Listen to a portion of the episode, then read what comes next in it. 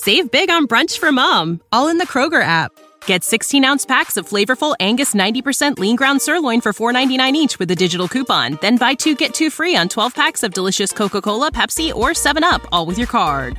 Shop these deals at your local Kroger today or tap the screen now to download the Kroger app to save big today. Kroger, fresh for everyone. Prices and product availability subject to change. Restrictions apply. See site for details. Subscribe to Inclusion Revolution Radio wherever you get your podcasts. Progressive's HomeQuote Explorer lets you easily compare our direct rates with multiple companies. Now that we've covered something you could do, it's time for sports stuff you definitely could not do. If you were head coach, you would not have gone for it on fourth down. Your confidence in your play calling ability might be a little overblown, considering you're barely confident in which restaurant to order takeout from, let alone choosing a play in front of 70,000 screaming fans. But you definitely can use Progressive's HomeQuote Explorer to easily compare rates. Coverage from Progressive Casualty Insurance Company affiliates and third-party insurers. Comparison rates not available in all states or situations.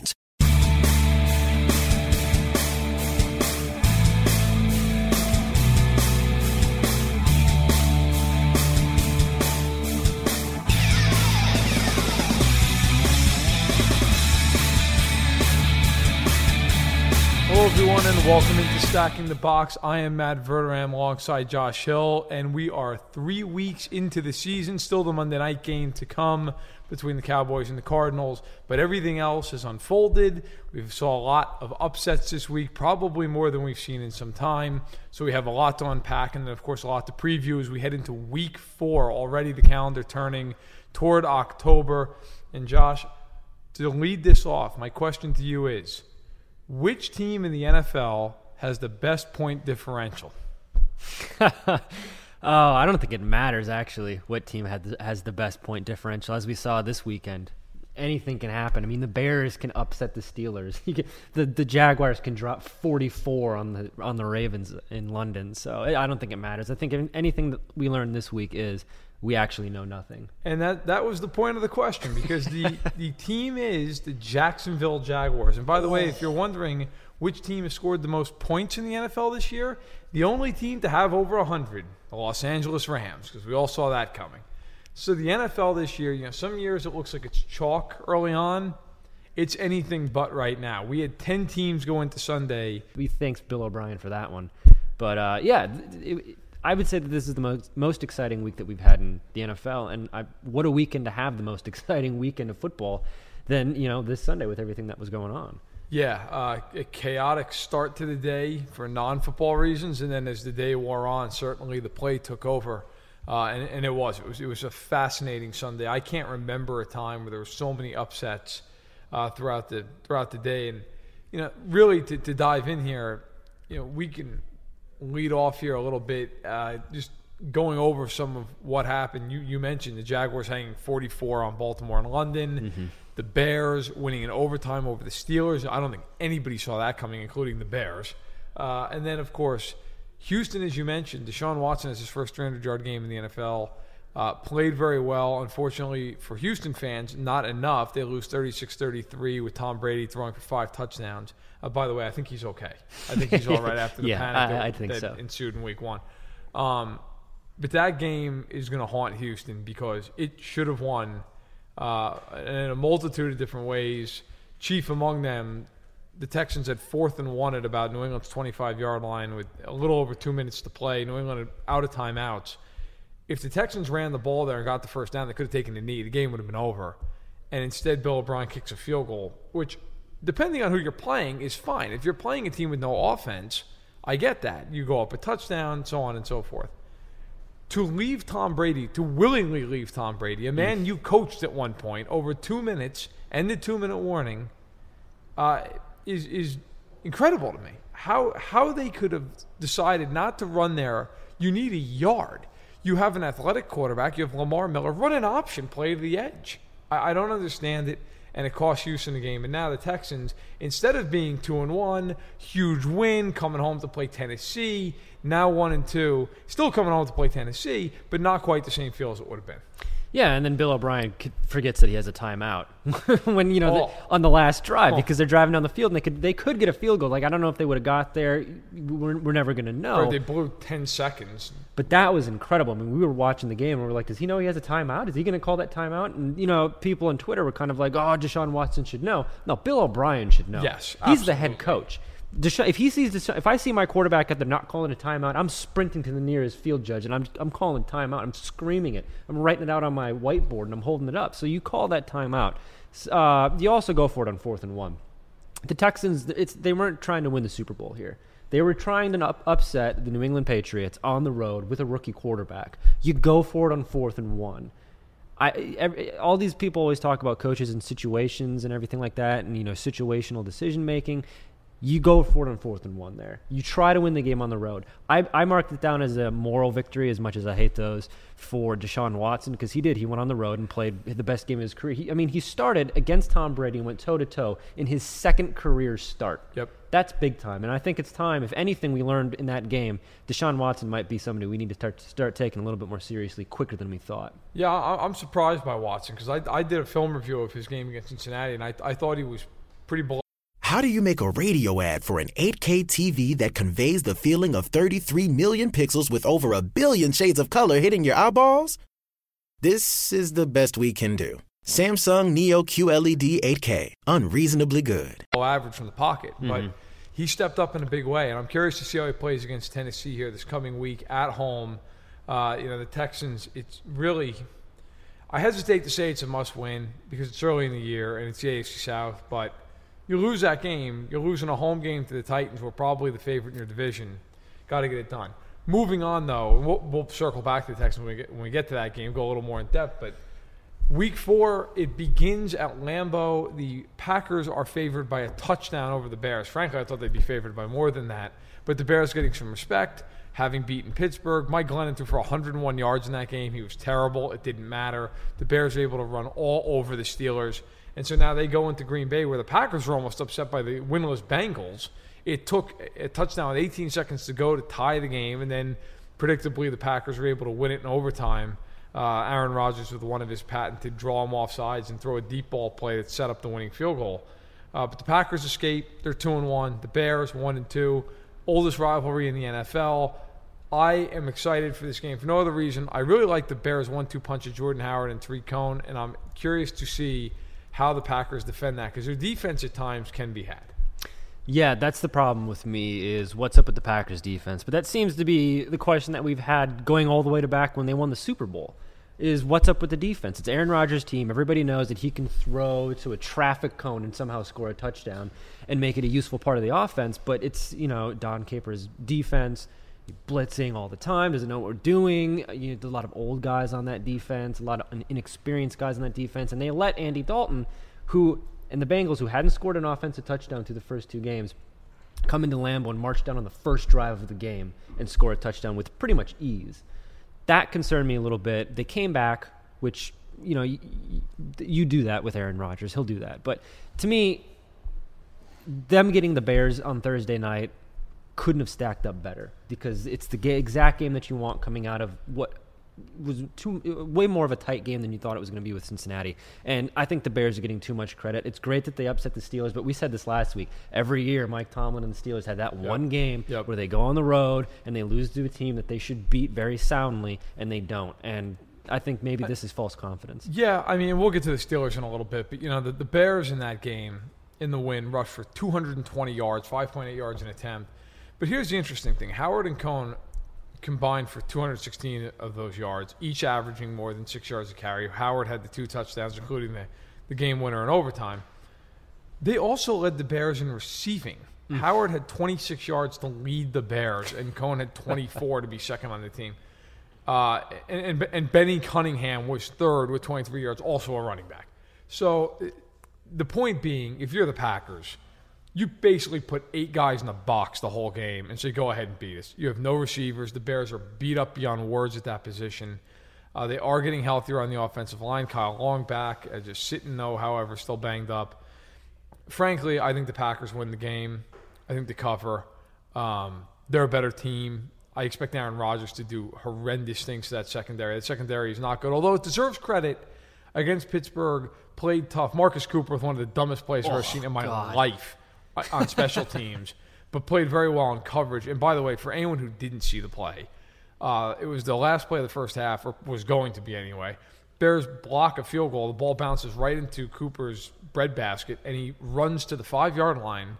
Uh, could have could have jogged into the end zone, but apparently couldn't have walked into it because that's what he tried to do from the five yard line, celebrating, and the ball got ripped out of his hands. Luckily for him, the Steelers illegally batted the ball out of the end zone. The Bears got another down, and they, they at least salvaged a field goal out of it. But Marcus Cooper almost cost him the game. That said, didn't cost him the game, so he he can uh, sleep well at night, I guess. But uh, it'll be interesting to see how the Bears secondary holds up against Rodgers. They couldn't stop Antonio Brown. Not that anybody really can. He had ten catches for a buck. Nine points to the Seahawks. It's all right. The next week they give up 34 to the, the Falcons, and then yesterday they give up 24 to the Bengals, who have a putrid offense and had trouble scoring against Houston and had trouble scoring against you know Baltimore in the first week. So Green Bay's defense is a concern to me, but Mike Glennon's the quarterback that they're going up against, and 101 yards on Sunday.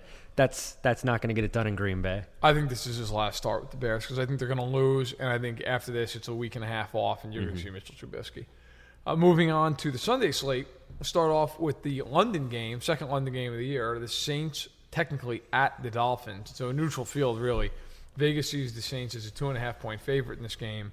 Uh, I think that has something to do with the fact a the Saints waxed Carolina on Sunday, and the Dolphins were busy getting blown out in the Meadowlands by the Jets, which I don't think we ever thought we were going to utter that sentence that the Jets blessed somebody this year, but they did.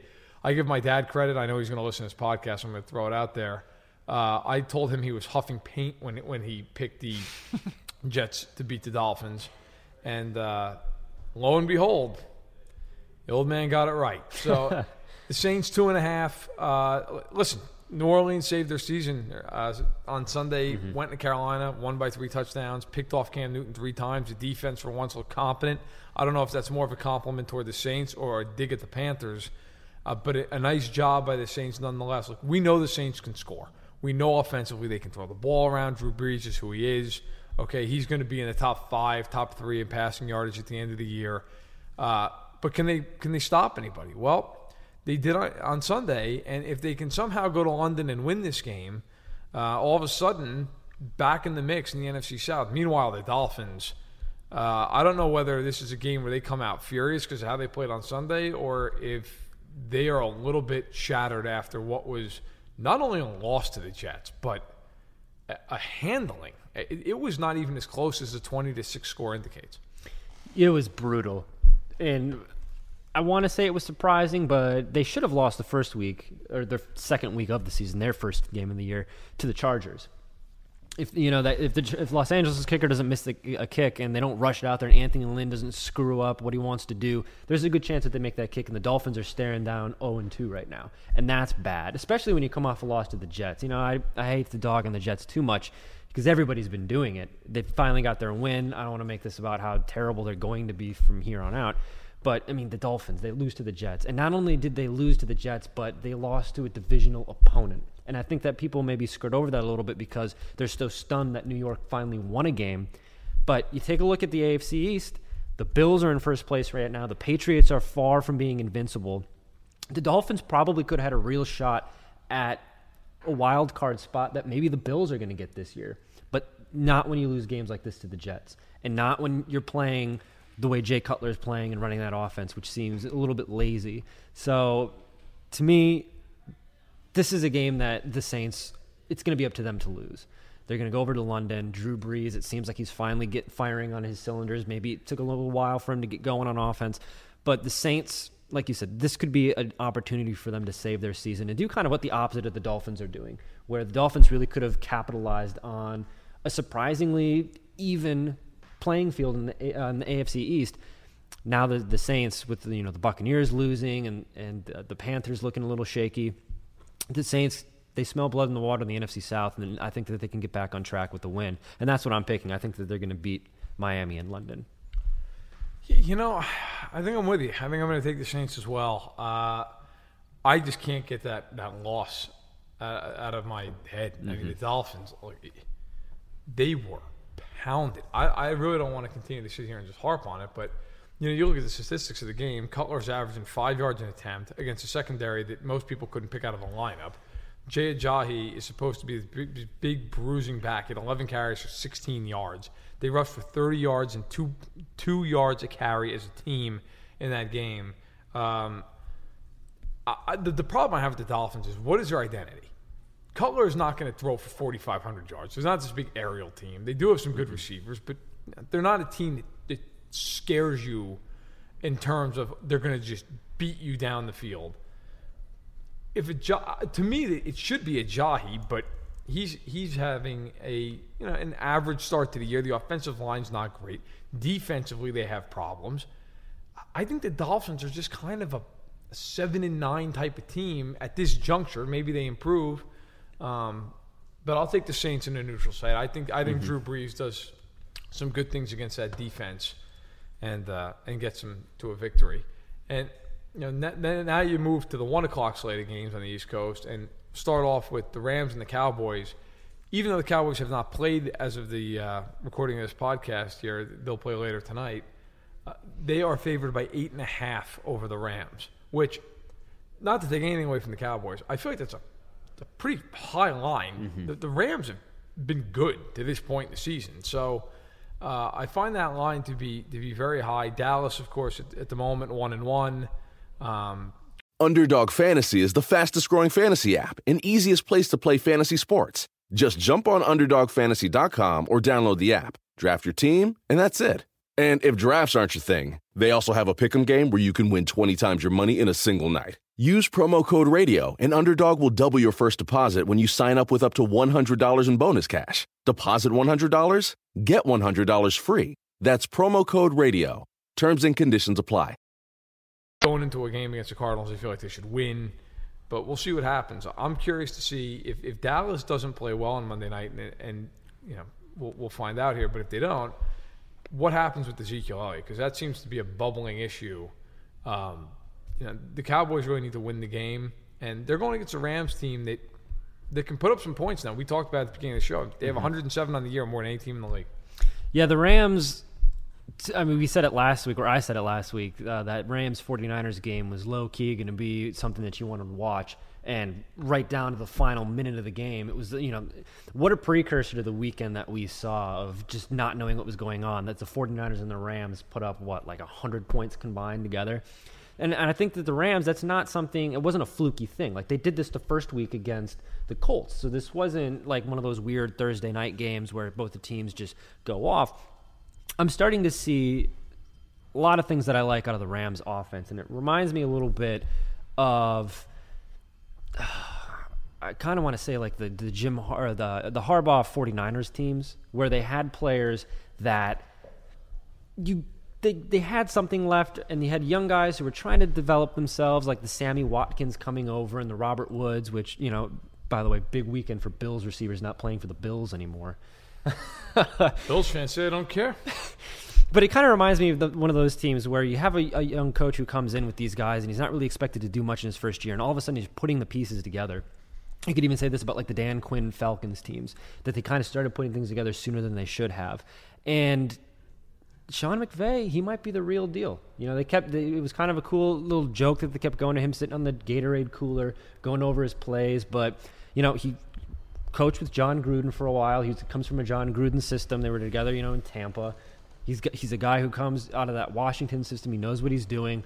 I think that the Rams, this is a game where if they come out and they beat the Cowboys, you have to take them seriously as a wild card team, and maybe not even a wild card team. If you're watching what's happening with Seattle, maybe an NFC West division winner. Yeah, listen, I agree. I, I'm I'm in on the Rams. I, I don't think this is a team that's going to compete for a Super Bowl this year because they simply just you know, they, they- they're not ready yet. They're not there. But this is a team that kind of reminds me almost of the Titans last year, where you start yeah. to see some real strides. Mm-hmm. And I give the Rams a lot of credit. Look, I, I've been critical of Les Snead, the general manager there, and, and frankly, I think he should have been fired at the end of the year. But that said, Gerald Everett, second round pick, third round pick Cooper Kupp. They've been two of the better rookies in the league so far this year. They've played very well. The Rams didn't have a first round pick. They traded up to get Goff, which everybody was laughing about six months ago. Not so much right now. Jared Goff's leading the league in yards per attempt at over 10 yards a clip. Uh, do I think that's going to continue? No, but he looks like a completely different quarterback. And part of the reason is they have real players around him. Sammy Watkins, he gets hurt, but when he's on the field, he can play. Cup can play. Everett's a good young tight end. All of a sudden, you add that, you know, Robert Woods, a complimentary player, had a nice game against the 49ers. You've got Todd Gurley, added Andrew Whitworth on the left side of the line. Like the, the Rams are a real football team. Now, I mm-hmm. don't think the Rams are going to go 11 and 5 this year, but the Rams are going to be in the mix. And I agree with you. If they go into Dallas and win that game, all of a sudden the Rams are a very real team in the NFC. And by the way, the week after that, they play Seattle at home. And right now, Seattle wants no part of that defensive line because Seattle couldn't block me, Hill, and three turnstiles. So it, it's it's a problem right now for them. But the Rams, huge opportunity, and the Cowboys, uh, you know, it's kind of hard to analyze just because we don't know what's going to happen in Week Three here. But uh, they need to continue to win because that division, while the Giants were expected to be good, they're not. The other two teams look like they're very serious. So, uh, very interesting game. I will take. I will take the Cowboys in a close game, but I'm taking the Rams to cover and cover easily.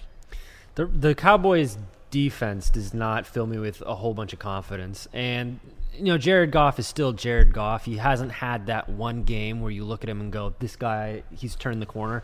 He did have some moments in that Thursday night game, though. I believe I forget what quarter it was. I think it was later in the game but he was scrambling around and he threw into a pass interference penalty. He, he, I, and I, I, saw this on the replay. I watched it a couple of times to see if this was an accident. He looks into the corner of the end zone, sees that if he throws the ball there, it will be a pass interference penalty the way that his receiver is being covered, and throws there. That's the decision making we did not see last year from Jared Goff. And to me, you said it's because he's surrounded by real players. He also has a real head coach.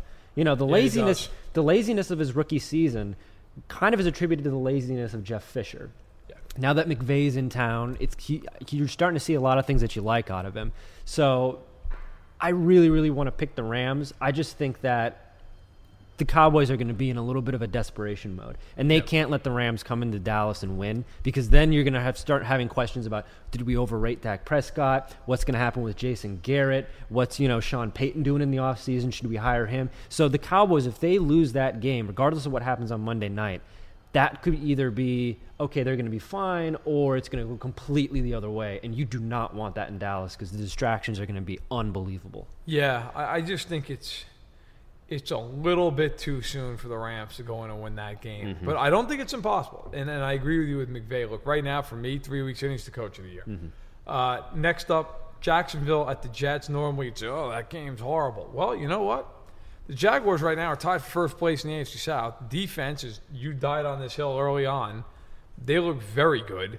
Uh, the offense still at times a work in progress, although you can't argue with 44 points against a, a good Ravens defense. Mm-hmm. Um, and then the Jets. Look, the Jets all of a sudden like like, like they're not good. Okay, I'm not going to try and be that guy who sells every team in the league. Like the Jets are not good, but they're at home in this game. They're playing with some confidence. Uh, you know, if you're a Jets player, you're looking at this game saying, "Hey, look, we can ble- we can beat Blake Bortles. We can get to two and 2 mm-hmm. um, whether or not that they can, it remains to be seen. The Jaguars are favored by three and a half on the road. Um, interesting game in a, in a low key way. Uh, I, I'm not going to wax on about it. I think Jacksonville's defense is going to stifle the Jets. I just don't think the Jets are going to move the ball very much. Um, so I think Jacksonville is going to win this game. Uh, I will take the Jets to cover, though. I, I, think three and a half on the road. I think it's probably like a field goal game, so I think that half point matters. Uh, you know, but it, it, it's it's a game where Jacksonville wins. The three and one. Mm-hmm. I don't think Jacksonville's going twelve and four or anything, but like three and one is nothing to sneeze at. I'm going to take Jacksonville to win this game, mainly because I died on that with the defense in the offseason. And I don't know, maybe somebody's been shipping water from Duval County up to me, but I'm I'm starting to I'm starting to believe in I'm starting to believe in the Jaguars. Uh, but even though I'm picking them, I will say this: let's not discount the London game that they just played. The Jets, they're coming. You mentioned it. They, they're coming into this game with a lot of confidence. It's at home. They think that maybe they can win this game. They, they're Blake Bortles doesn't you know, incite fear in anybody. And you know that London game, they're coming. It's kind of a short week. You know, it's a Sunday to Sunday, but they're coming over from London. I don't know how that's going to affect them. Uh, maybe it's going to affect the offense more than the defense. I'm taking the Jaguars, but I wouldn't be surprised if this is a closer game than we might think because of that London factor. Yeah, I think it will be a close game, but I want to lay this out too. If Jacksonville wins, gets to three and one, here's their upcoming schedule: at Pittsburgh, obviously a very tough game. Home to the Rams, at the Colts, home to the Bengals, home to the Chargers, at the Browns, at the Cardinals, home to the Colts. Just saying. That's uh, yeah. The the defense, they're going to be what carries this team. It's clear that that's what happened. You know, Blake Bortles, like you said, the garbage time king of the NFL, but the defense made sure that that whole game was garbage time against a very bad Ravens offense. But we'll get to that when we It, get it to the was Ravens. garbage time. I was going to say, and I think garbage time is going to be the nickname I give to one of the players on the Ravens uh, coming, and not because he produces in it. Uh, another game that, frankly, I think we thought might be better at the beginning of the season, but certainly not now. The, the Battle of Ohio. Somebody has to win it. the Bengals at the Browns. The Bengals favored by a field goal in this game. Look, I don't know what to say anymore about Cincinnati, other than you know, I, we we pride ourselves on being smart on this show, not having overreactive takes, not having you know that hot take syndrome that seems to be so prevalent. But I, I don't know at what juncture if, if if the Bengals continue to play poorly, if they don't fire Marvin Lewis at the end of this year, it ain't ever gonna happen. They might as well sign him to a 40-year deal. He's a lame duck coach right now. He doesn't have a contract until next year. The Bengals are 0 3, and they've lost to the Ravens at home. They lost to the Texans at home on Thursday night, and they lost to Green Bay on the road, which is no no you know shame there, except for the fact they're up 21 to seven, and all they needed to do was stop Green Bay once late in the game or score on their first possession in overtime. They couldn't do either. Uh, I'm still, though, I got to say, I'm, I'm still taking the Bengals in this game simply because, and, and we'll get to it here in a second. The, the Browns, we, we both had them beating the Colts, and that, that that did not pan out. That was disappointing. It was highly disappointing to see the Colts or the the Browns come out against the Colts like that and just lay a dud. I really thought that was going to be the game where they turn the corner and they kind of start putting together actual wins instead of moral victories, and uh, it didn't happen. So. I, I really want to pick the Browns to win this game though, just because I do think that the Bengals they just don't. I don't, I don't know what's going on with the Bengals. I really don't. Like Marvin Lewis, like you said, lame dunk head coach. I honestly see a situation where this season doesn't go the way it's planned and they give him one more year to figure it out. And maybe then they get trapped in this cycle. Just because at this point, I haven't really looked into it. I don't know what kind of attractive head coaching hires will be out there, but there's nobody that really sticks out at you that's like, yeah, that guy to be really good they're stuck with Andy Dalton. They're kind of stuck with this defense. I think that maybe they ride that out one more year.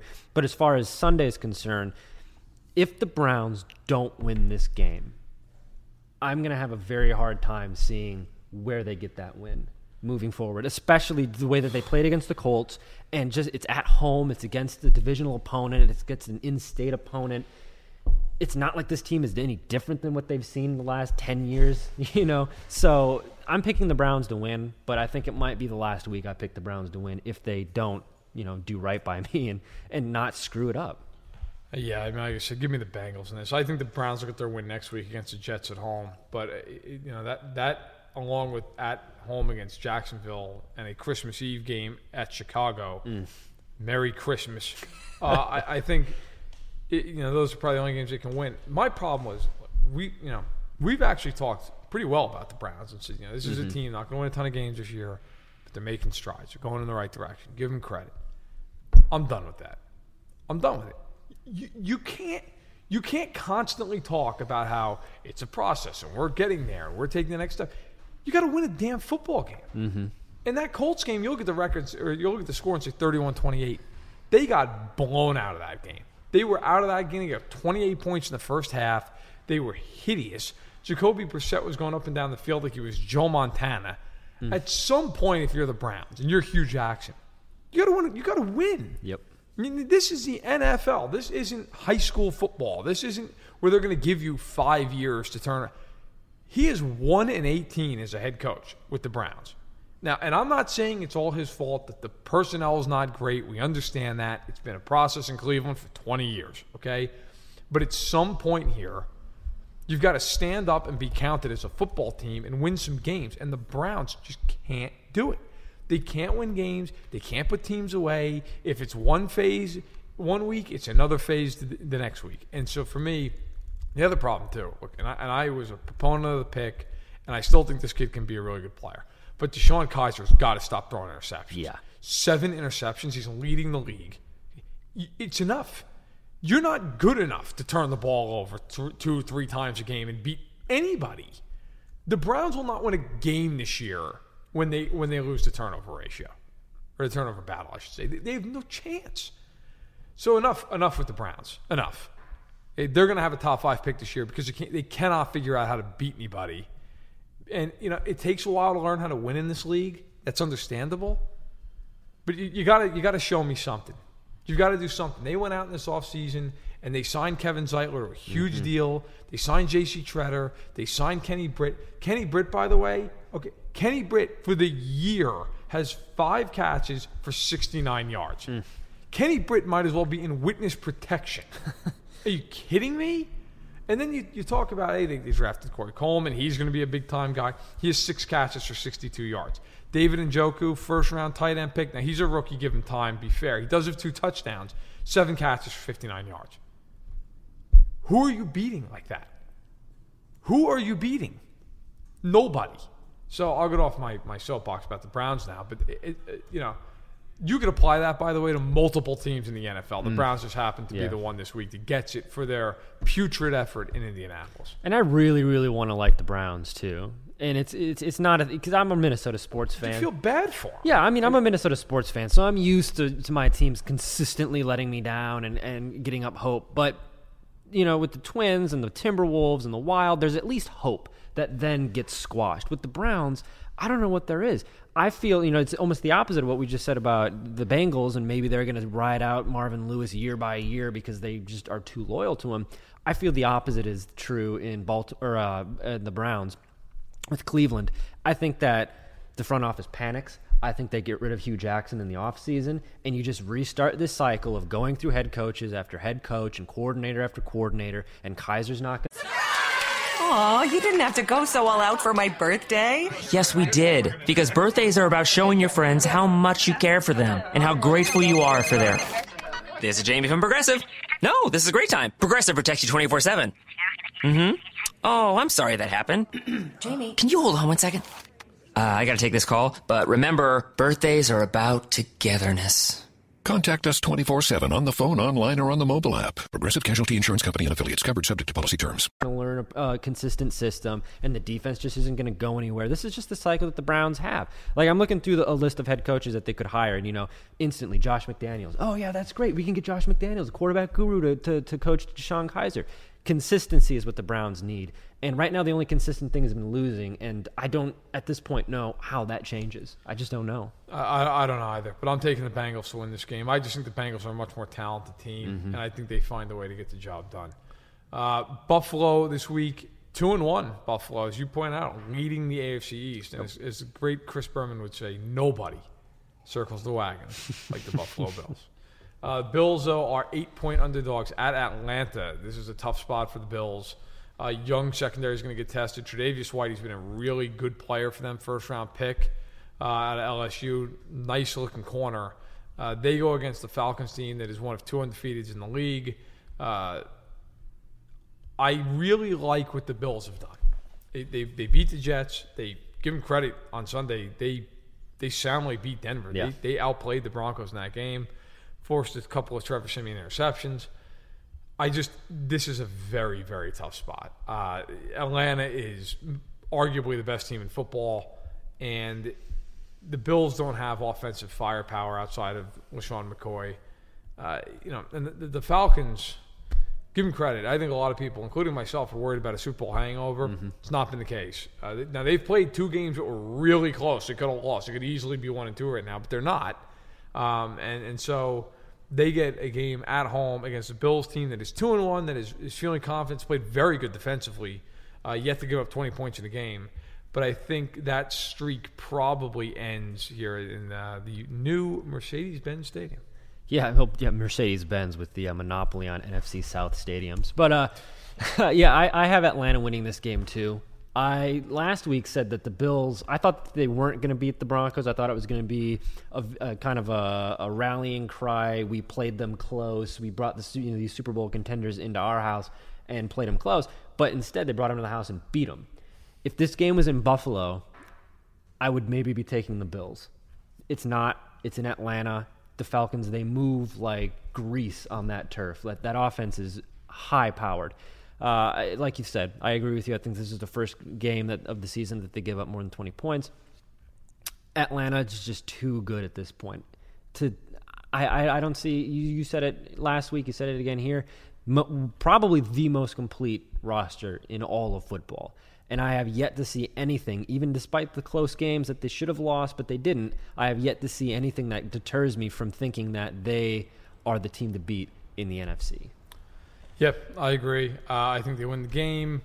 I will pick the Bills to cover uh, mm. because I think the Bills defensively are good enough to keep it reasonably close, and I think the Bills can, you know, maybe score twenty points or so. Yeah. Um, yeah, I think it'll be about a touchdown, and so I'll, I'll, take Buffalo to cover. But yeah, I think Atlanta wins. I, I think Atlanta's going to win this game unless unless really some freaky things happen.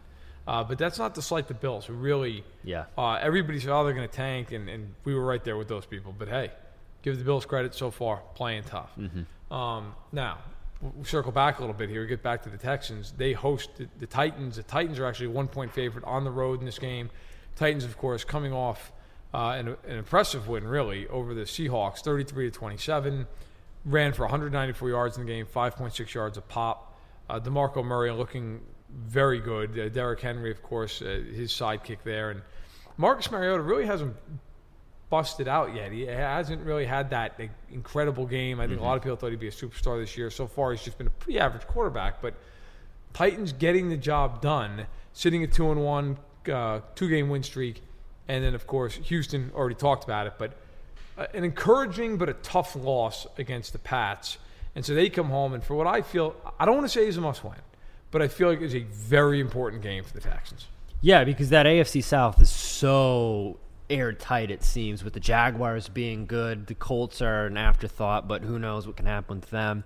Really, to me, this is a division that at this point in the season, I'm looking at the Titans and I'm looking at the Jaguars to duke it out to see who's going to win. And the Texans are almost you know, an afterthought there. They're kind of, oh yeah, they're nice. They got J.J. Watt and a good defense, but what else do they have? And I think that this, if they can beat the Titans here, that's going to be something that maybe forces people to take them a little bit more seriously. You know, they'll, they'll get to two and two. They'll drop the Titans to two and two, and that makes it an even more uh, even playing field in the AFC South.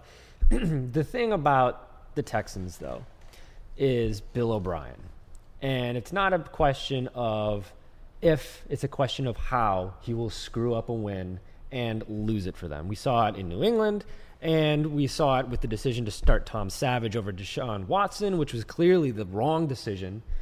I just we, we talk about head coaches that you know maybe should be considering what they're going to be doing next year. I think Bill O'Brien might be one of those guys, especially if Watson continues to look as good as he does, and the team seems to lose because of decisions that O'Brien makes. I think Tennessee's the better team. I think they go into Houston to get a really big divisional win, and I think this is. I think Watson has another good game, and I think it's the same thing, different week. Watson played good. What is Bill O'Brien thinking? I'll tell you, the, tit- the excuse me, the Texans, if they want to be a viable threat here to win this division get back to the playoffs for the third year in a row, they better win because their next game after that's a Sunday night game against Kansas City, and then after that they do get Cleveland and a bye, and then they go to Seattle. Ooh. So. If if they lose this game, they're staring at two and five. Uh, because frankly, I don't think they're beating the Chiefs, and mm-hmm. I don't think they're beating Seattle. So, that being said uh, I'm with you. I think the Titans are going to win this game for a few reasons. And you know what? Why not? I'll, I'll, I'll uh, piggyback off what you said. We talk about this a lot here in the office. Bill O'Brien, the guy gets more of a pass than just about any other coach in the NFL. Mm-hmm. Now, I always have this. I've had this running joke for a long time about you know Wade Phillips when he was a head coach. He always made what I called the Wade face, where he just you know like something horrible had happened and he just stare into the abyss and like Norv Turner had that. Lovie Jim Smith had it. Yeah, yeah, like Jim Caldwell kind of has that thing. Like where you're just like, dogs like staring, they're not quite sure. Marvin Lewis kind of has that sometimes. you know, there's just that. It's almost like a vacant. Like they're not quite sure if the game started yet or what's happening. But you know, in Bill O'Brien's case, his stare is kind of like an angry, confused, like not not hundred percent confident in, in, what's going on, but he's irate about it. Uh, I think I think O'Brien cost them the game Yeah. against New England. And you know we talked about it before. To, to kick the field goal there, Oh, God. it's such an asinine losing mentality decision. And then you mentioned it. They're at midfield with a timeout, and he's waiting for his rookie quarterback to call it. Get on the field and call the timeout. What are you doing? It's when I watched him on Hard Knocks, I lost all faith that he was ever going to be a good head coach because all he does is scream at people to do it better. At least it's all he did on that show, from what we saw. To be fair to O'Brien, he's never had good quarterback play, and he has gotten the Texans to a couple of playoffs, a playoff run. So I give him credit for that. That being said, that team has a very good defense. Mm-hmm. It's got DeAndre Hopkins, it's got Lamar Miller, and he can never figure out how to make them any kind of viable. And like you said, to have Tom Savage as your starting quarterback going into this year, and then yank him after a half, tells me that you really have no confidence in any decision you make. So I take the Titans only because I think the rosters are fairly even, but I think the Titans are just a better put together football team, mm-hmm. and I think they're playing well. Uh, I expect Mariota to go on and win the game. Kevin Johnson's out for the, the Texans. He's a young corner, good player. That hurts. So yeah, give me give me the Titans. I think they get to three and one. And I think the Texans really fall into a rough spot at one and three if, if they lose this game. Yeah, and Bill O'Brien's this guy that everybody waxes poetic about how he's this quarterback guru because he coached Tom Brady. And what has he done? If you're a quarterback guru, you make Tom Savage work. That's what quarterback gurus do. And he's not. He yanked him after a half and put in Deshaun, Guys, or, uh, Deshaun Watson, who seems to be playing well through no real coaching of Bill O'Brien. It's not like Bill O'Brien coached him up all off season and really gave him some tough love, which I think not calling the timeout, either it was Bill O'Brien being an idiot, not knowing what was going on. I think that's exactly what it was. I don't even think you have to give the other option. Well, or it, yeah, I think it also could be that he was just, you know, tough love. You know, you need to call the timeout because you're the quarterback. You should know what's going on. And again, I default back to no, you're the head coach. Get your quarterbacks back in that situation. And after you've already beaten the Patriots on the road, go, hey, next time call that timeout so I don't have to instead of losing the game. And what does that teach them? It- yeah, that, yeah, he talked about it on Monday in his presser, saying he addressed it after the game. Well, that's nice. You should have addressed the referee during the game when there was 15 seconds on the clock and you were wasting your time out. Okay, we digress. We move on. We both picked the Titans to win that game, get to three and one. Staying in the well, actually an interconference matchup. Uh, the Panthers are visiting the Patriots, and the Patriots are, are favored by eight and a half points in the game. Uh, I think it's a tale of two teams right now here, really going in opposite directions. New England has won two in a row. Of course, almost lost to Houston, as we've mentioned here at nauseum. Um, but the, the Pats, two and one, really kind of still waiting for that first game where they look really good. I know they beat the Saints up pretty good in the Superdome, but the Saints defense doesn't exactly offer a ton of resistance. The Panthers defense uh, was great the first two weeks, gave up a field goal in each game, then gave up 34 points to Drew Brees and company. So, what exactly are they? Uh, we know the Pats can score. They haven't been able to play any defense all year long, but the Panthers can't play any offense. So, something's got to give in this game. It- Cam Newton threw three picks and had 169 yards against the Saints at home in what was an abysmal defeat. So now you wonder, okay, the Panthers are two and one. They barely beat the Bills. They beat the Niners. They lost to the Saints. Who are they? I think we know who the Pats are, even if they're not quite there yet. I'm taking the Patriots to win this game because usually with teams, and I'm when we get to the Vikings, I'm going to mention this too. You have a team that you're not really sure they haven't really figured everything out yet, and they swing back and forth. So they win one week, and then they lose the next week, and they get really angry and pissed off that they lost, and then they go out and they just hammer that team the next week. The only time that the Patriots have really lost this year, the only time that they have lost, is to the Chiefs. And then they came out, you know, angry, hungry the next week and roasted the Saints.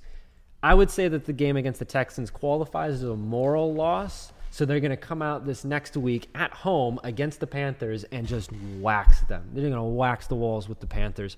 They, like you said, they can't play offense. Maybe this is the week that the defense starts to get a little bit of confidence because they have Cam Newton come in and they hold them down and they don't give up a bunch of points. Maybe they give up a bunch of yards, but they're going to win.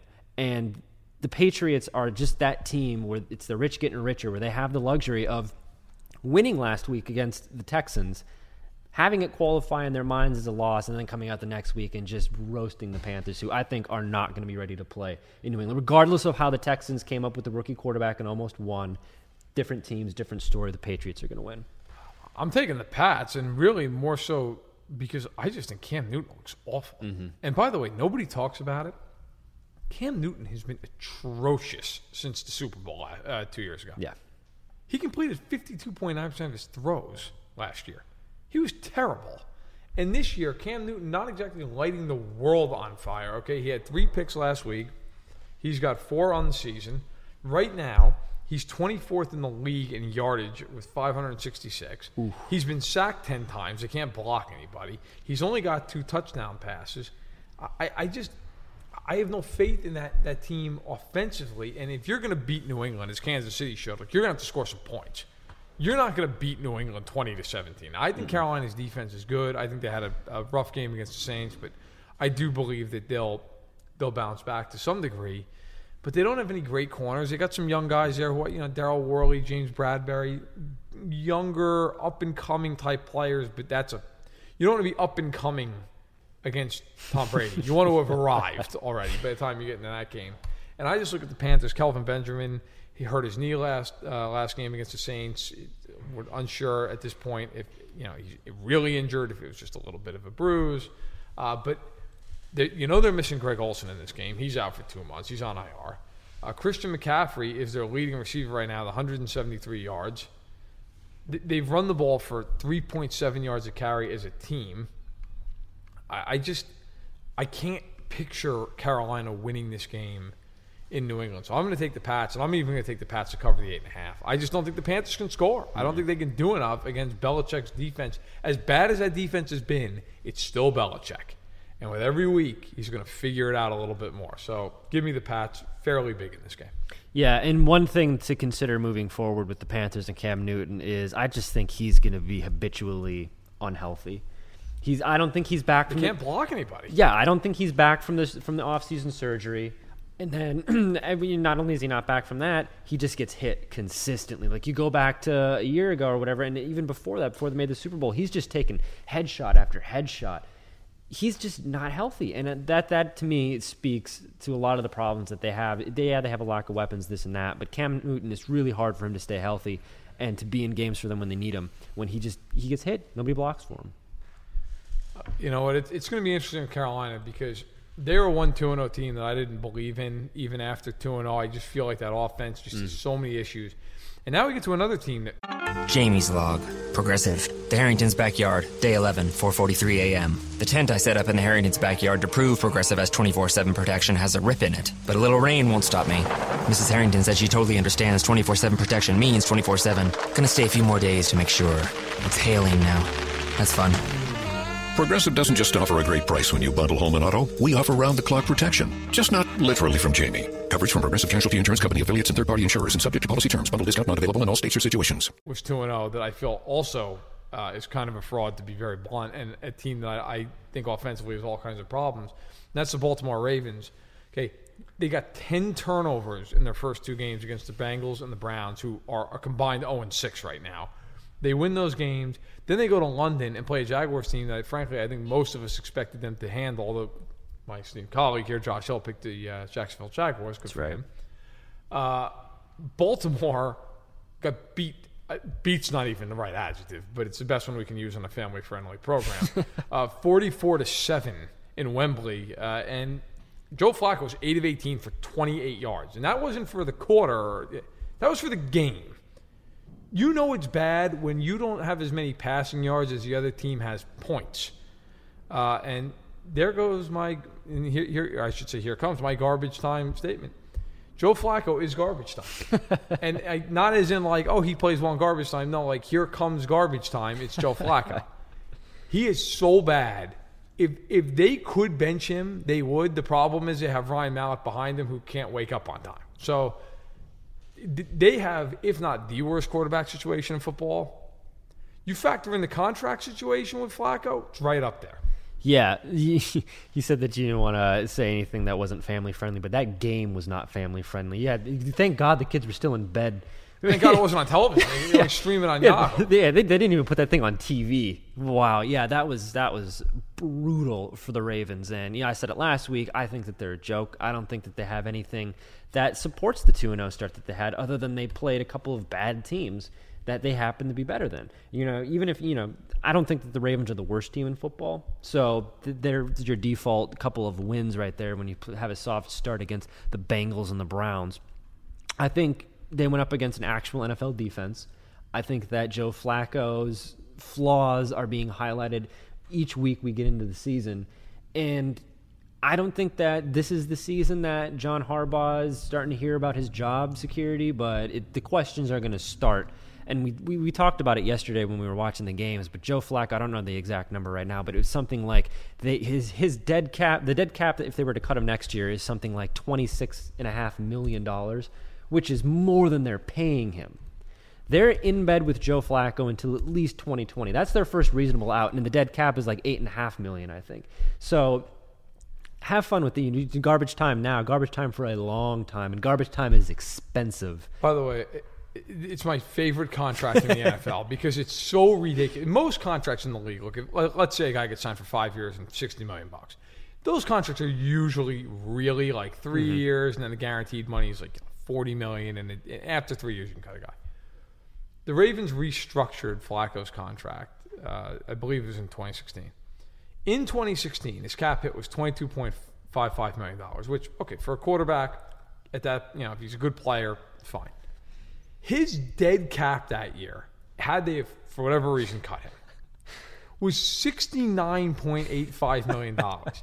but don't worry, because this year, if, if you just, if you're a Ravens fan, you're screaming, "Cut him! Why don't they just cut him? He's terrible. He, he's got a twenty-four and a half million dollar cap hit." Well, the reason is because he has a fifty-three point three dead cap hit. Ouch! Next year, it goes to twenty-eight point seven five, which is four more, four million more than they're paying him, as you alluded to. Mm-hmm.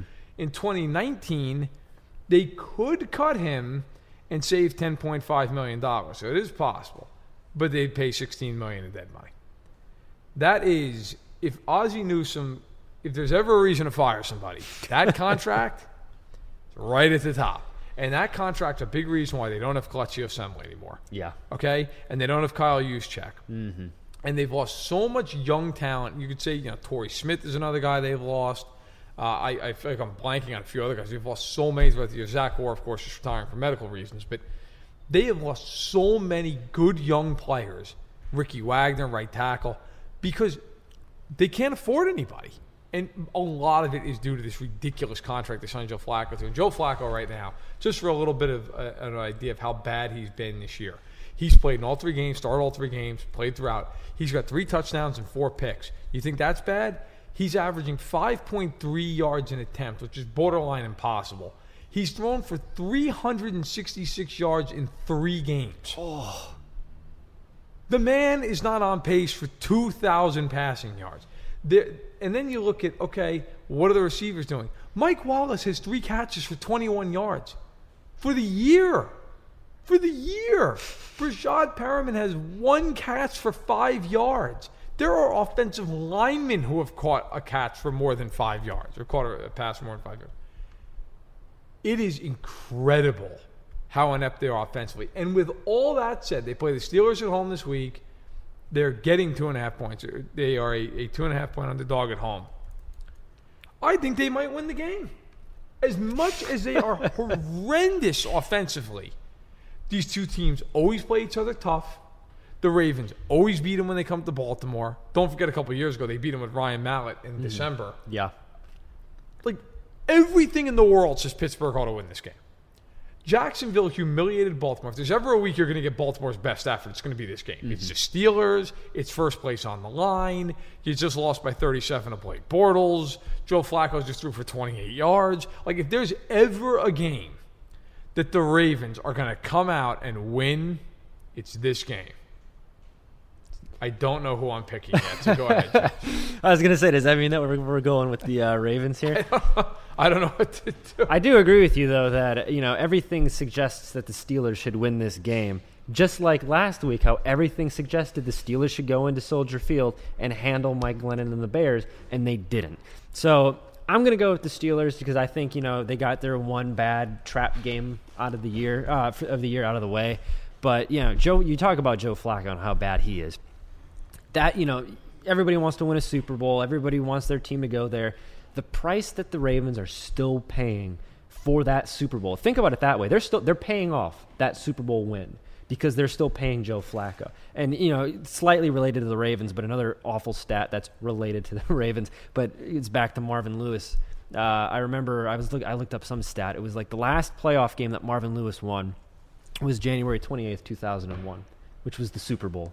He hasn't won, he hasn't won a game since that Super Bowl. So then tying it back into this Ravens Super Bowl Defensive here. coordinator on that team. Yeah. So yeah, so the so tying it back into this Ravens Super Bowl here, it seems like there's that curse Marvin Lewis can't win after he wins that Super Bowl. Joe Flacco wins that Super Bowl, and the Ravens are basically in debt for the next 60 years trying to pay off his contract. Uh, I I agree with you. I think that they're going to give them their best, but I'm still taking the, uh, the Steelers. I'm going to take the Ravens. Oh, because fair, this is fair. this is the kind of game. Uh, listen, I think the Steelers are a much better team than the Ravens. Mm-hmm. But I've watched the NFL for 25 years, and if the NFL's taught me anything, it's it's a lot sometimes about circumstance more than it is anything else. Mm-hmm. Now, if the Steelers had beaten the Bears, I feel even more confident picking this game because the Steelers are going to be pissed after losing to the Bears. But this is just the kind of game where everybody's jumping off the bandwagon with the Ravens, and rightfully so. And Joe Flacco is going to go out, good old garbage time Joe, and he's going to he's going to sling it for like one quarter, and it's going to be good enough for 200 yards and a touchdown. Yeah. I, I'll be honest. Part of it's a gut instinct, and part of it is just I just feel like the Ravens know them. They play them well. I think defensively they're going to play well. I think the defense was embarrassing. I do think the Ravens have a good defense, and I just think it's it's that that spot for Pittsburgh where they they don't play well on the road to begin with, Mm-hmm. and the Ravens are as desperate as it gets after that humiliation in England. And I also, with that being said, I reserve my right to choose to change this pick about 58 times this week.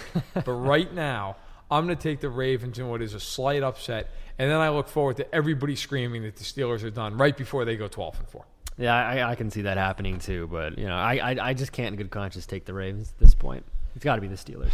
Well, one of the teams the Steelers beat this year was Minnesota, and Minnesota coming off of an impressive win, unfortunately for you, over your Bucks. Yeah.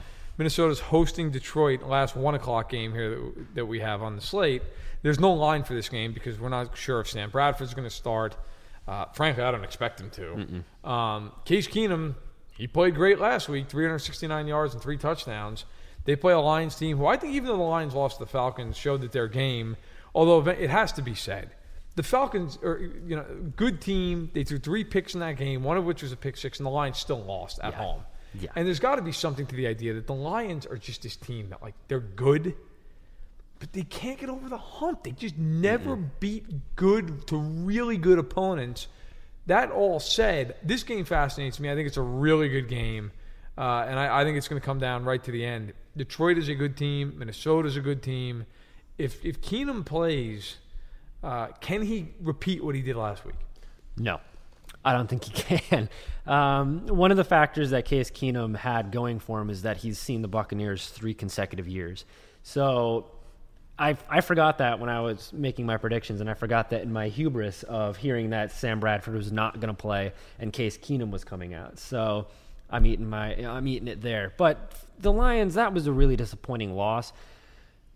I hate I hate it when fans play the blame the ref card. I really think that's a soft loss to the Falcons. They played them really hard, and we almost saw, and probably maybe should have seen, another Matthew Stafford comeback in the fourth quarter on the last drive of the game.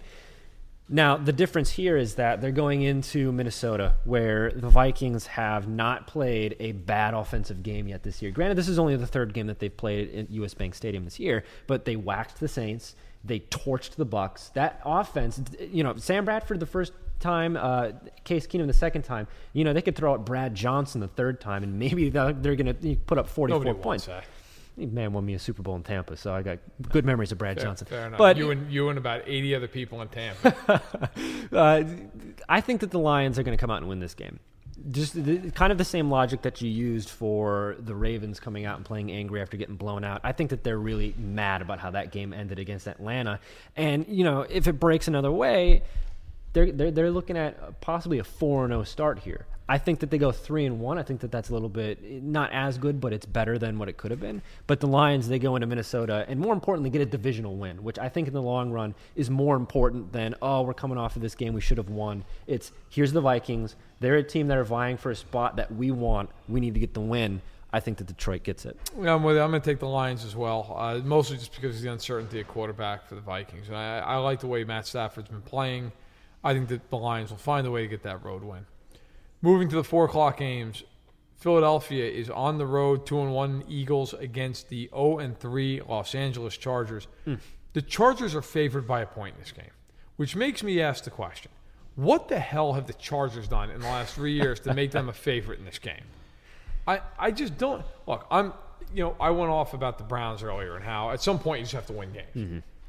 The Chargers are the poster child for that statement. They are 9 and 26 in their last 35 games. Win a football game. Everybody picks them every year to win the AFC West. They're a sleeper team. Now, look, I talked about them in the podcast for the year saying I thought they were. I thought they could potentially be a nine win team, make the playoffs. You know, hey, listen, I bought into that. I typically don't. I, I took the bait on this one. Uh, I am more than happy to jump ship here. I, I never thought they'd win the division, but I thought they could compete for a wild card. Mm-hmm they're not doing anything because when you look at them, everybody falls in that trap of they have star power. They have Bosa, they have Ingram, they have Rivers, they have Gates, they have Hunter Henry who's a good young player, they have Keenan Allen, you know, all, on and on and on. The problem is, is the guys behind those stars are terrible. Their roster from 11 to 30 is as bad as anybody in football. They have so many guys who don't belong on the field. And against the Chiefs, Rivers goes out and throws three picks in the first half. But the Chargers hang in the game, hang in the game, hang in the game, to their credit. But they can't do anything. The Chiefs are busy taking a dozen penalties, basically giving the game to the Chargers. But of course, the Chargers didn't want to take the game. And then Kareem Hunt goes and rips off a 69 yard run to end it. And finally puts me out of, out of danger of having an embolism during that game. But I'm taking Philadelphia to win this game. I don't understand in what universe the Chargers are favored they can't win a game. They lost to Miami, who got pounded by the Jets. They lost to a Chiefs team that took a dozen penalties. It's playing without Eric Berry. They got blown out by them. They lost in Denver in a game that, yes, it ultimately came down to a field goal, which everybody loves to point out, and they talk about how star-crossed the Chargers are. The Chargers are down 27, 24 to 7 with eight minutes to go in that game, and Trevor Siemian looked like Unitas. At some point, you have to just say, yeah, you know what? They got a couple of stars. They're not a good team giving the Eagles to go in there and sack Rivers about a half dozen times in this game. I really don't know how to top that. That's very well said. but I, I too am taking the Eagles. I just don't see anything out of the Chargers that make me it makes me convinced that they're going to do anything. Like it's the same thing, kind of like with the Browns and with some of these other teams, except with a little less hope. These victories where it's like, yeah, maybe they should have won. They didn't. They're 0 3. It's going to be 0 4. The benefit here is that Anthony Lynn's a first year head coach, so maybe they have that to fall back on. But the Eagles. How do you make a radio ad for an 8K TV that conveys the feeling of 33 million pixels with over a billion shades of color hitting your eyeballs? This is the best we can do. Samsung Neo QLED 8K, unreasonably good. They're going to go in, they're going to win this game, and really there's nothing else to say about that. I'll, I'll, point to one sequence in the, in the game on Sunday against Kansas City that to me tells me all I need to know about the Chargers. Kansas City got a 14 0 in the game leading 17 10 at halftime. That score remained through most of the second half. I believe it was early in the fourth quarter. If not, it was very late in the third. The Chiefs had the ball at their, about their own their own 40 yard line, maybe around 36, 37. Andy Reid, for reasons I'll never understand, fakes a punt, and the Chiefs do not convert on it. The Chargers have the ball at about the 36 yard line and don't move the ball one foot. and then take a delay a game on fourth down and punt the ball through the end zone. If, if that if there's ever a sequence that you need, like there's an opportunity, you're playing a good team, you're at home, which I know is no home field advantage for them, but you're at home, you've got a great opportunity to go out and win the game, and you go three and out, you don't get one foot and have to punt the ball. They didn't even kick a field goal. They didn't even try to kick the field goal because they have no confidence in Koo, who was, I understand you have no confidence in him, but then cut him. Because if you're not going to put him out there to kick that field goal in that spot, then what, the, mm-hmm. what the hell is he doing on your roster? It's pointless. So the Chargers, to me, yeah, I think they're going to go 0 4. And on top of that, by the way, their schedule coming up home to the Eagles, at the Giants, at the Raiders, home to Denver, at New England, and then a bye week. Good night. okay. So that, that's all we need to say about the Chargers. Uh, who actually, you know, I'll, say this: Philip Rivers, he a Hall of Famer? Uh, I think so, but I think it's one of those because you know I, they- they're going to get down to the, the is he a Hall of Famer discussion. It's like he is. If you would have had better teams, he would have won a Super Bowl. This is same like the Dan Fouts thing, the Dan Marino thing. He's a good quarterback. I think he throws far too many interceptions, and we were talking about it yesterday. He might have the ugliest throwing motion in football, but I I would make the case for Philip Rivers to be a Hall of Famer. Yeah. Yeah, I would too. I would too. Yeah, but I just, uh, just I always think about that. I think to myself, you know, I always, he's one player in the league I feel bad for. Now, I, granted, he was terrible on Sunday. He's one of the reasons they lost, but he is just surrounded by just dysfunctional coaching, bad teams. He did have good teams early in his career, and they couldn't win because Norv Turner was the head coach. So they can thank AJ Smith for firing Marty Schottenheimer after going 14 2. But anyway, we digress. Your Buccaneers favored at home against the Giants, three and a half points. Giants coming off of a game that they lost on a 61-yard field goal as time expired. Your Bucks coming off a game where Jameis Winston went for the old hat trick and not in a good way. Uh, lost 34-17 in Minnesota. I'll let you have the floor as I always do with the Buccaneers. One and one Tampa, 0 and three Giants. What do you have to say? This game scares the daylights out of me because the Buccaneers they they come out and have a great first game against the Bears and they wax them as they should because the Bears are terrible. And then they go against Minnesota, who, you know, a good playoff contending team would be a nice victory to get on the road. And they got shelled. I mean, it wasn't even close. And I said before the game, Jameis Winston, this is the game where he throws three interceptions. One of them's going to be really bad in the red zone. Sure enough, that was the third interception that he threw to Mike Evans that ended up killing any chance that they could have to come back in the game.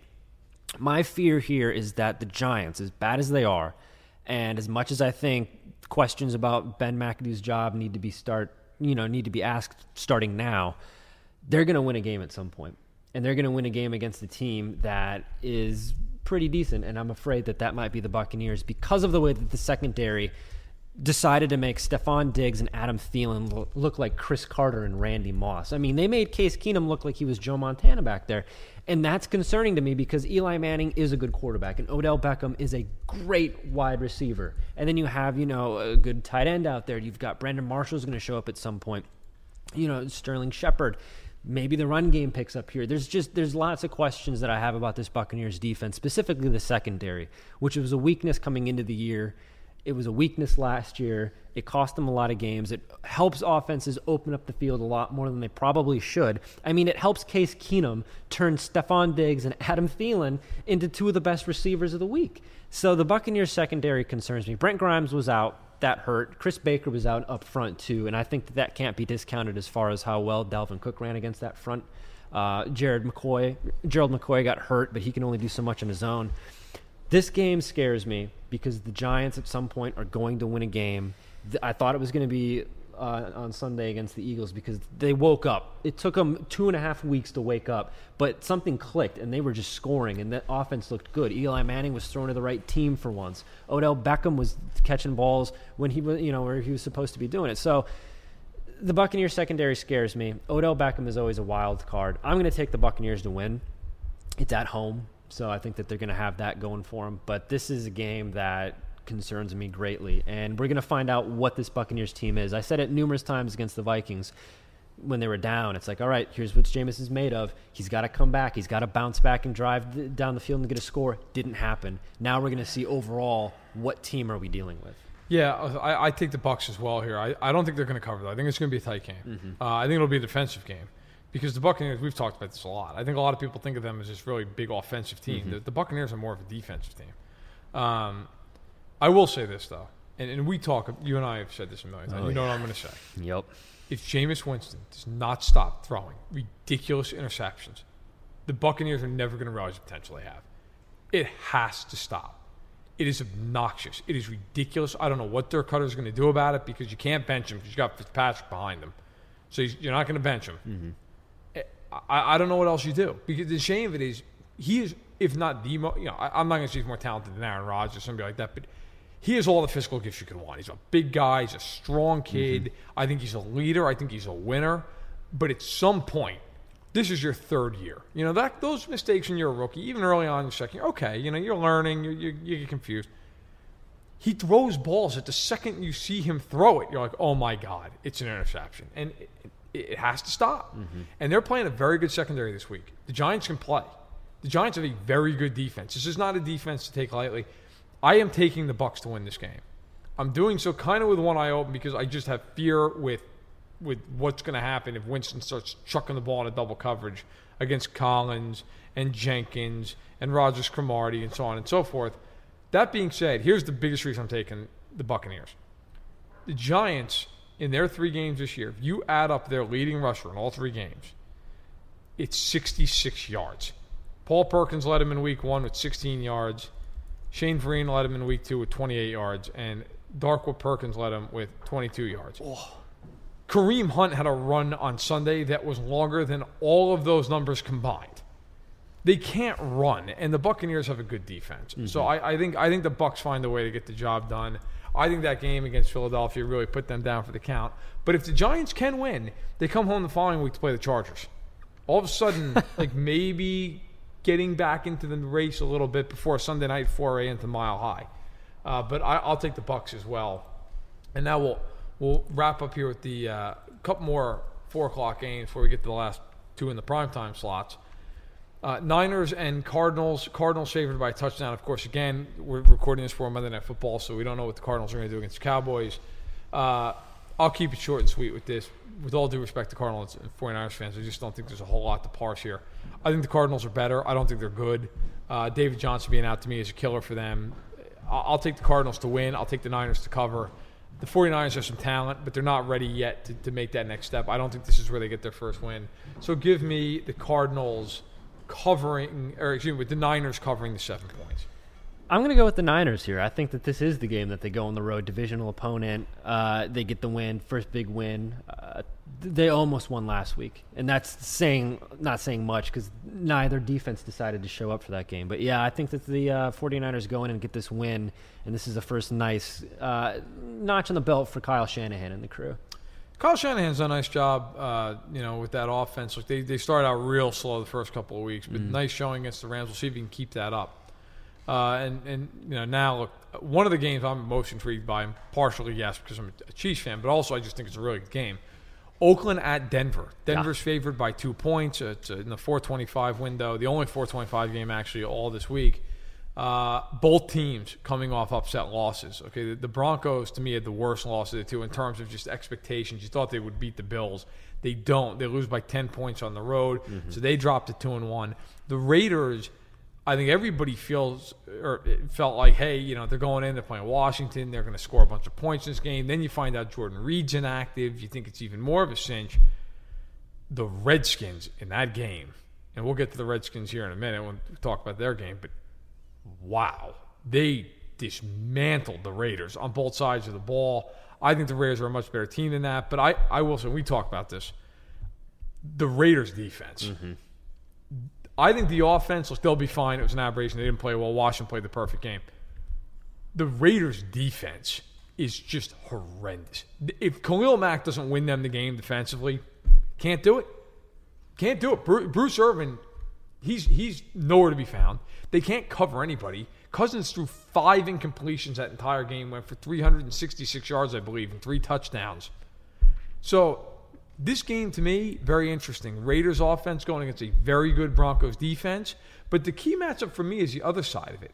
The Broncos offense against the Raiders defense. Who can take advantage of the other others weak areas? Whoever can do that wins the game. I find this to be maybe the best game of the week. I'm I do too, and I think I'm going to go with the Raiders winning this one. And it, to me, it comes down to coming into a game like this where you just suffered an upset loss on the road. Who do you have more confidence in leading you out there as your quarterback, Derek Carr or Trevor Siemian? And as good as Trevor Siemian's been through the first couple of games of the year, he ran into a really, really bad outing on Sunday against the Bills. And I like the Bills' defense, and I don't want to dog him because Sean McDermott's doing really good things Yeah, over he's doing a nice job. But uh, Trevor Siemian on Sunday was Trevor Siemian that we thought we were going to see all this year, and this Yeah. Trevor Siemian that we've seen before. My fear is maybe that he's the first couple of uh, weeks was a little bit of a mirage of what we could see out of Trevor Siemian, and it's not the actual guy that we're going to see. Derek Carr, a lot more confidence in him. I feel like he can make up for the mistakes that the defense are going to make, and I feel like he can also get them enough run support where they are going to be able to hold on to a lead. I don't think the same can be said for Trevor Siemian. If the game's on the line and it's one last drive and it's Carr or it's Siemian, I'm going Carr, and so that's why I'm leaning with the Raiders. Derek Carr has played against the Broncos. Uh, I just want to double check this. He has played against the Broncos five times in his career. Obviously, hasn't played them yet this year, and last year he didn't play in the, famously in the last game he had a broken leg. In those five games, Derek Carr has thrown for 200 yards or more once. Uh, last year when he played him, he was 20 of 31 for a buck 84 with no touchdowns, no picks. Uh, I am of the opinion that Derek Carr is a good player. I don't think he's a great player. I think his offensive line is typically great, and so he, they elevate, which is fine. That, that's the way the NFL works. It's a team game. But uh, Amari Cooper can't stop dropping the ball. Michael Crabtree, I believe, led the league in drops last year. Um, I'm taking Denver to win this game, and not because I think Denver's necessarily the better team. I think they're fairly even teams, even though they're much different. I think yeah, look, Denver is a very, very hard place to go into and win. It's just a you know it's it's going to be a raucous stadium. It's it's you know the altitude plays a factor, and I think I think Siemian, while he's not a great quarterback by any measure, I do think he's competent, and I think he's going to I think he's going to throw the ball over the lot against the Raiders. I, they can't cover. I I don't think they can cover Sanders. I don't think they can cover Thomas. Uh, I, I think you could see a very good game out of C.J. Anderson and Jamaal Charles in this game. I just, when I look at the way the two teams are playing, I think both have obvious flaws, but I just have a real hard time looking at the Raiders and thinking, yeah, you know, they're going to play well in this game. The, the Raiders last year, with, with the division on the line, Trevor Siemian was 17 to 27 for 206 yards, 7.6 yards an attempt, two touchdowns and a pick. Uh, when they played each other in Oakland, Trevor Siemian was 18 to 37, which isn't good, but he threw for 283 yards, again 7.6 yards an attempt, and a couple touchdowns and a pick. So he's moved the ball well against the Raiders in his career. Certainly, you could go either way with this game. Like I said, I think it's the best one of the weekend. But I am going to take Denver at home. If it was in Oakland, I'd take Oakland. I think Denver gets the job done. And I'll tell you what, the Redskins got a lot of pressure on Carr Sunday night. Mm-hmm. They better fix whatever the problems were against Oh, yeah. Washington because if they don't, Von Miller's coming. So I, I- think both teams coming off a disappointing loss on the road. Denver comes home. I think they get right. I think they win. And all of a sudden, if that happens, whoever loses this game is in trouble in this division. Oh yeah, Because two and two in the AFC West, there's a chance they're two games back of, of the Chiefs, and there's certainly obviously a game back of whoever you know uh, ends up coming out on top in this game. Oh, I, I completely agree. I'm I'm still going with the Raiders. I think they're going to figure it out. But yeah, I, I, I agree. It's going to be probably one of the better games of the week. Now to a game that's not going to be one of the better games of the week. Uh, Sunday Night Football, Indianapolis at Seattle. The biggest line of the week, Seattle favored by 13. Uh, look, I, I don't see any way Indianapolis wins this game. Uh, but I'm going to pick them to cover because Progressive presents Forced Metaphors about bundling your home auto and other vehicles. In hockey, it's the goalie's job to protect the net. And in life, your net is your home and auto, but also your boat, motorcycle, RV, or ATV. And your goalie is the round the clock protection offered by Progressive Insurance. Well, it's also the savings you get when you bundle. So in this metaphor, you have two goalies, which is okay because, you know, it's just a metaphor.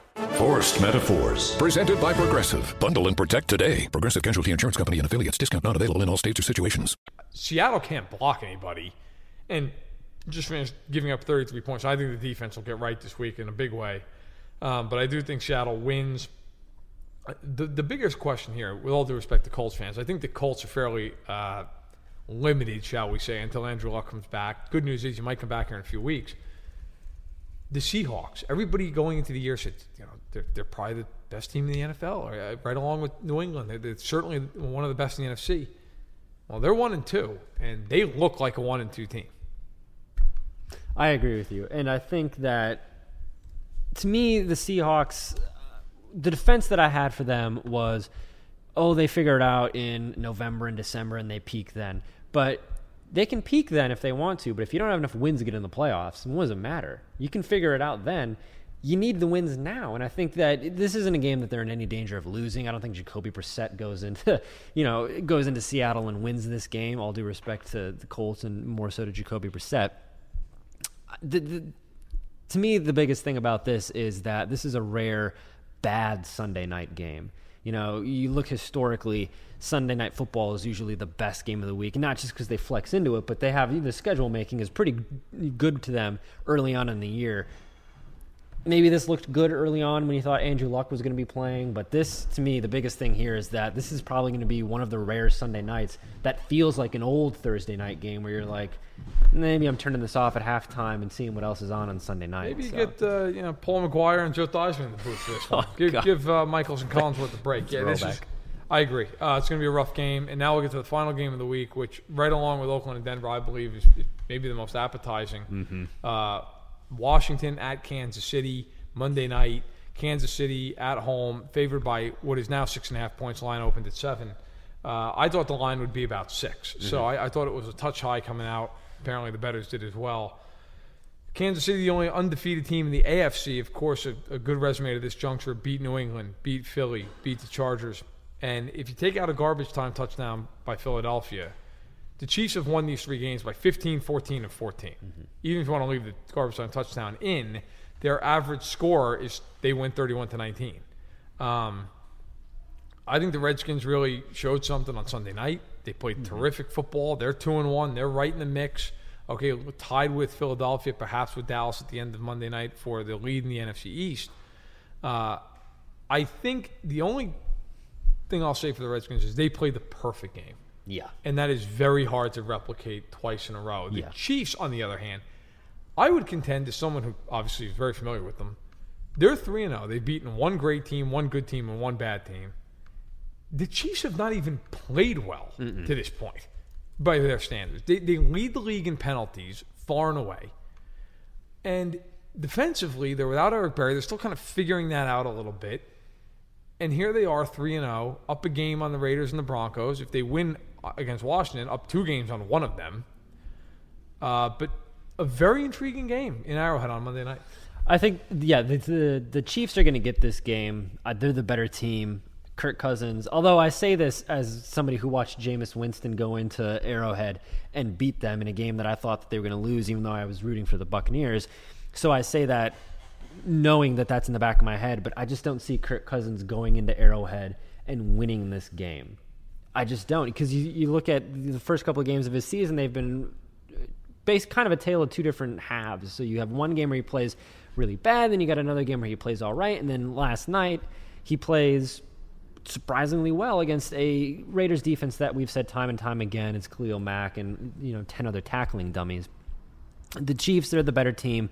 I don't think that they lose this game. I don't think that they lose next week. I think they go into their Steelers matchup 5 and 0 that would to me it would be the first loss that I see in, in on the Chiefs schedule. Maybe they lose to Oakland. I mean, it's a tough stretch there because after this they get the Texans and then they get the Steelers, the Raiders, the Broncos, the Cowboys, and then the Giants. So I say this about the bad teams: you got to get get your wins where you can because this, the schedule gets tougher. But this is a win that the Chiefs can get even if they were a bad team. So I have the Chiefs. They look too good. The defense. Wow, watch out, Kirk Cousins for Justin Houston because that's going to be big time. Justin Houston is, is playing terrific football. I, I have the Chiefs as well. I think they'll cover. I, I think they'll win by a touchdown. So I, I think if, if the line was seven, I would have said push. Um, Washington's a good team, and and uh, you know look, Jordan Reed's going to give the Chiefs a little bit of a problem without Eric Berry, and, and I expect him to, to do well. Although uh, Hunter Henry and Antonio Gates went for I believe it was two catches combined. Hunter Henry didn't even have a target in the game, um, but you know, the Redskins have been good against the run this year. They're going to have to be Mhm. because Kareem Hunt, like I don't want to like overhype a guy who's on the team I you know root for, but Kareem Hunt has been unbelievable to this point in the year. He's leading all players by more than 100 yards in terms of yards from scrimmage.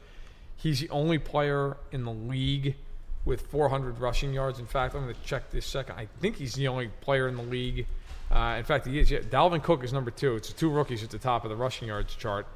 Cook has 288. He's number two. Hunt has 401. Uh, he's been unbelievable. And of course, he's got help with, with Hill and with Kelce on the outside. Kelce's been fairly quiet to start the year. Hill's been very good. He's in the top 10 in yardage. Uh, right now, Kareem Hunt is averaging 8.5 yards a carry. He's four touchdowns. He's had a receiving touchdown of 75 yards. He's had a rushing touchdown of 53 and another one of 69. And he had another one that wasn't a score that went over 50 yards. He's had four plays this year of over 50 yards in three weeks. So the Redskins have to stop him first and then go from there. I look for Norman to be on Hill throughout much of the night. That'll be a matchup to watch. Ultimately, yes, I think the Chiefs win. I think the Chiefs can outcoach them a little bit. Nothing against Jay Gruden, but Reid's been, you know, one of the better coaches in the league for 20 years. And I think it's very hard to win at night in Arrowhead for a road team. That's that is a different atmosphere. And uh, the Chiefs, I think, come home and, and really have a lot to improve upon because they, they've taken way too many penalties.